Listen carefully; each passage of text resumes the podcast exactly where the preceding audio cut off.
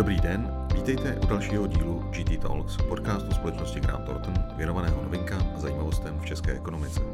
Dnes je tu se mnou Veronika Odrobinová, advokátka a právní expertka Grant Thornton. Dobrý den. Podcastem vás bude provázet Pavel Kočiš. Dnešním tématem jsou novinky v judikatoře z oblasti pracovního práva. V poslední době se objevily dva zajímavé rozsudky, které řešily diskriminaci zaměstnance zaměstnavatelem. K té diskriminaci mělo dojít v případech, které na první pohled vypadají zcela nevinně a člověk by v nich žádnou diskriminaci nehledal. Zákonník práce se tak i v České republice pomalu ale jistě stává v oblasti možné diskriminace zaměstnanců doslova minovým polem. O co konkrétně šlo, Veroniko?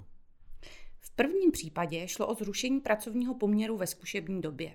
To je způsob ukončení, kdy zaměstnavatel nemusí udávat žádné důvody a zaměstnance může v zásadě ukončit z jakéhokoliv důvodu, protože se jedná o jakousi opravdu zkušební dobu, kdy se musí ta spolupráce navzájem vyzkoušet. I zde ale nejvyšší soud dovodil, že může dojít k diskriminaci. V druhém případě se jednalo o poměrně standardní ustanovení kolektivní smlouvy, které říkalo, že zaměstnanci nenáleží zvýšené odstupné, pokud v době, kdy je jeho pracovní poměr ukončen z organizačních důvodů, již má nárok na starobní důchod. Pojďme se tedy podívat na ten první případ, eh, kdy mělo dojít k diskriminaci zaměstnance při ukončení pracovního poměru ve zkušební době.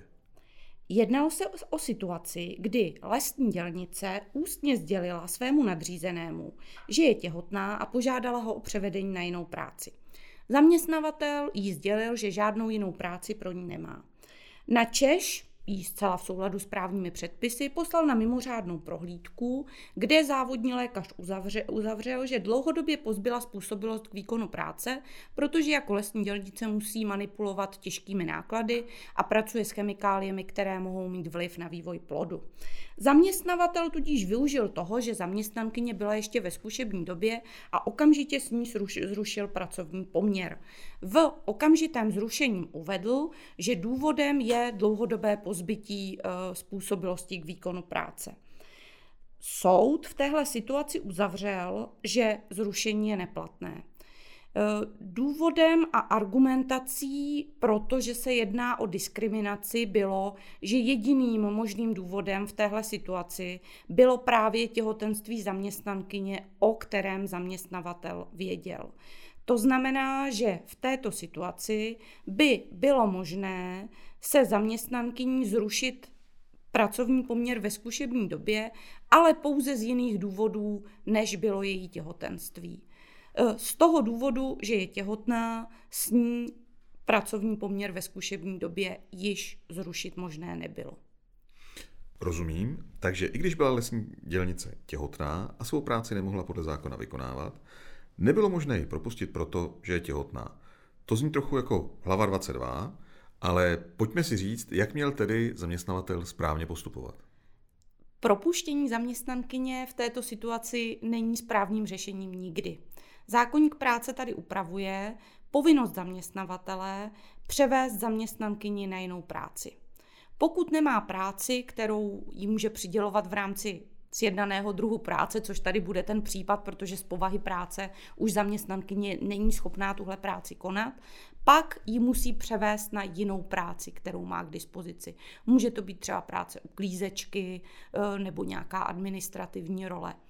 Eh, pokud v takovém případě bude zaměstnankyni náležet nižší odměna, pamatuje na to nemocenská, nemocenské pojištění, které pro tento případ e, zajišťuje, že zaměstnankyně dostane takzvaný vyrovnávací příspěvek v těhotenství a mateřství.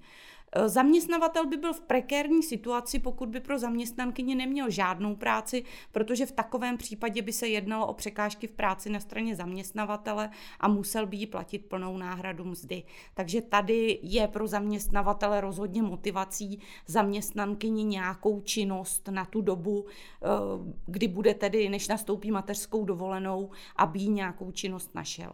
Zaměstnankyně tady v té situaci nemá žádné právo odmítnout tu práci, kterou jí zaměstnavatel v tomhle kontextu nabídne, pokud pro ní bude eh, vhodná z hlediska jeho zdravotního stavu a kvalifikace. Dobře, tomu rozumím, ale to je asi v případě, kdy to je teda zaměstnankyně, kterou eh, mám, řekněme, dlouhodobě. Ale pokud mám zaměstnankyni eh, v, ve zkušební době, kdy ji mohu propustit bez jakéhokoliv důvodu, tak jakým způsobem bych měl postupovat, abych se neprohřešil proti zákonu?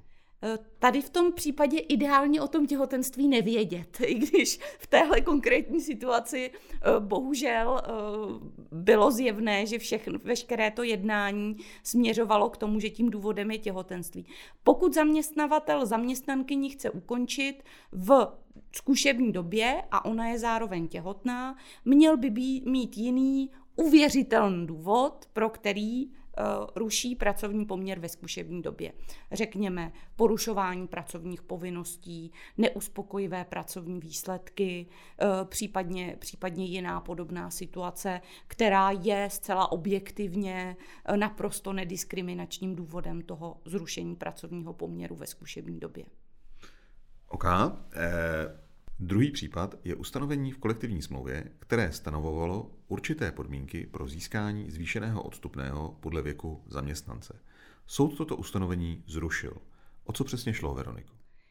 Šlo o to, že zaměstnanci, kteří působili u zaměstnavatele dlouhodobě, měli právo na zvýšené odstupné a to až do výše 14 násobků s tím, že zákonné odstupné se navyšovalo vždycky za každý odpracovaný rok. Zaměstnankyně u zaměstnavatele pracovala 36 let, tudíž měla právo na tu nejvyšší možnou částku ve výši 14 násobku průměrného měsíčního výdělku.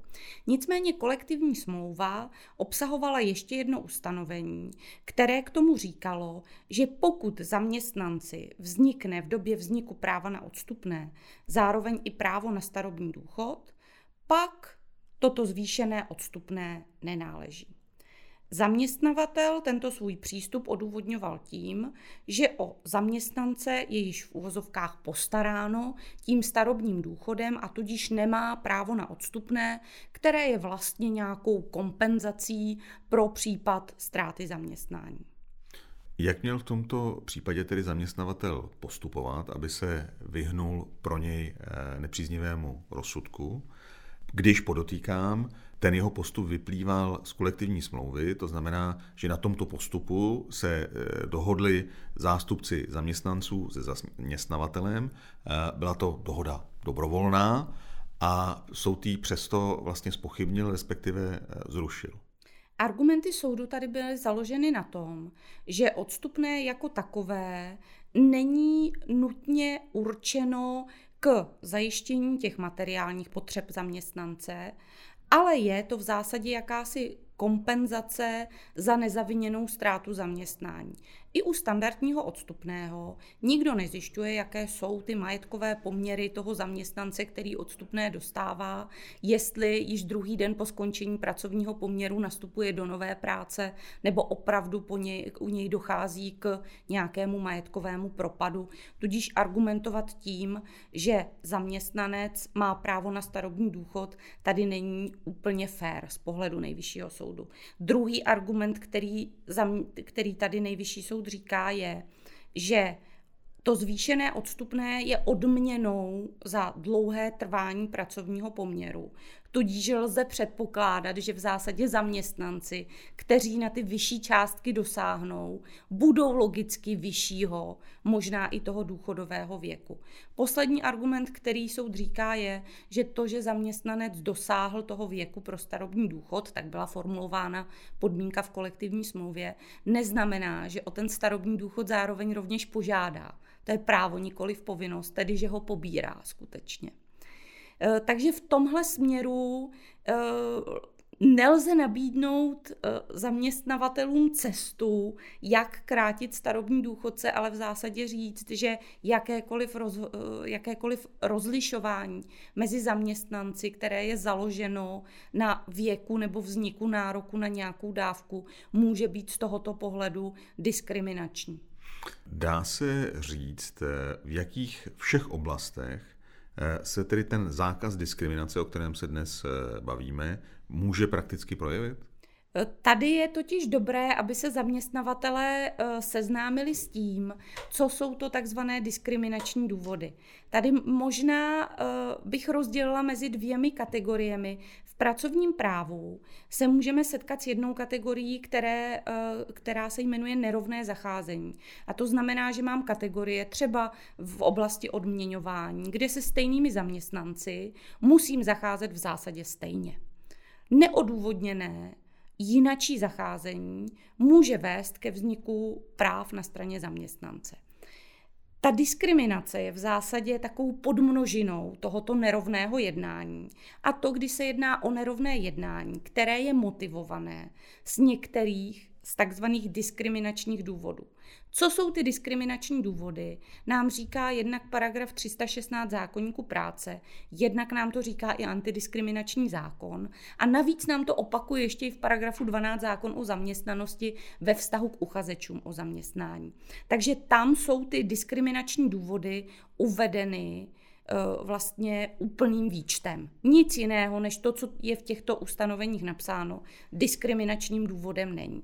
Takže mnohokrát, když se vykřikuje, to je diskriminace, tak to vlastně vůbec diskriminace není, protože je to eh, jen v uvozovkách nerovné zacházení. Příklady těch diskriminačních důvodů jsou například pohlaví, klasický důvod, muži versus ženy, eh, a je to i věk, zdravotní stav, politické názory, sexuální orientace, náboženské vyznání. Příkladmo. V jakých eh, tedy oblastech pracovního práva se zákaz diskriminace může prakticky projevit nejčastěji? Nejčastěji se projevuje již při přijímání do zaměstnání. Určitě všichni známe z praxe taková případy s odmítnutím uchazeče, který byl jiné než bílé pleti. Třeba to je zjevná diskriminace z důvodu národnosti. Potom v oblasti odměňování a benefitů, vyšší odměňování mužů jako velké téma dnešní doby.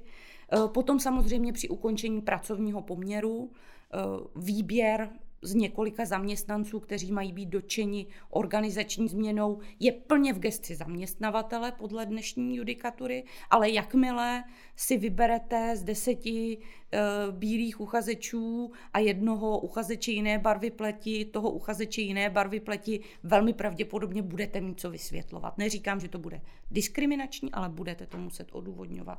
Uh, stejně třeba téma v dnešní doby, kdy slyšíme, zda se jedná o diskriminaci nebo nikoliv, je třeba testování nebo očkování na COVID. Pokud netestuji očkované na COVID, je to diskriminace? Čí diskriminace případně? Jaké jsou ty diskriminační důvody? To bude třeba něco, co se nám bude eh, ještě vracet, ale to je obsáhlé téma, které by samo o sobě vydalo na celý podcast.